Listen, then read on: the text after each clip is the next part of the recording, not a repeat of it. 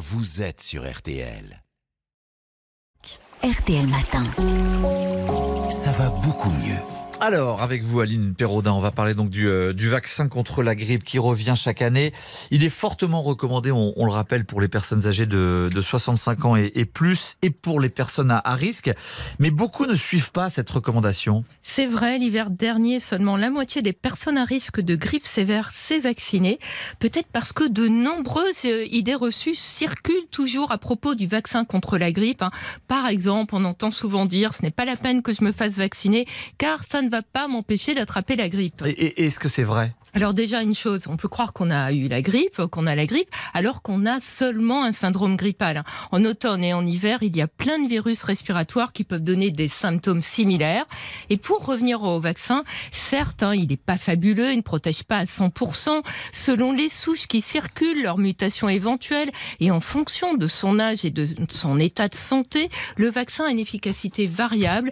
Elle est en moyenne de 50 à 60%, m'a précisé le docteur Anne Monier médecin généraliste et épidémiologiste. Alors, on peut donc de temps en temps attraper la grippe même si on est vacciné, mais le risque de subir une forme grave de la maladie est alors extrêmement réduit. Alors, pourquoi les femmes enceintes sont-elles invitées à se faire vacciner contre la grippe? Alors, on ne sait pas toujours, mais parce qu'elles sont plus à risque d'avoir des complications respiratoires notamment. Mm -hmm. Avoir la grippe pendant une grossesse peut aussi exposer à un risque d'accouchement prématuré, voire de fausse couche à cause de la fièvre qui provoque des contractions utérines. L'idée que le vaccin serait mauvais pour le fœtus est complètement fausse. Hein. C'est tout l'inverse. Les souches de virus contenues dans le vaccin sont inactivées, donc tuées. Mmh. Le vaccin est sûr. Il protège la maman grâce aux anticorps qu'elle va produire contre la grippe et aussi le bébé, car ces anticorps vont passer le placenta et vont le protéger jusqu'à ses six premiers mois. Donc ça, c'est pour les femmes enceintes. Et qu'en est-il des enfants?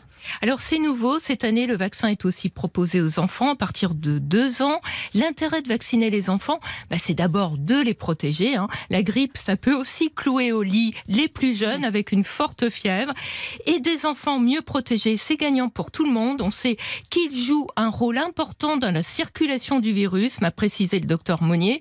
Donc, en vaccinant les enfants, on les protège, on protège leur famille, leur entourage et on limite la diffusion de la grippe. Aline, l'an dernier, l'épidémie de grippe a été longue.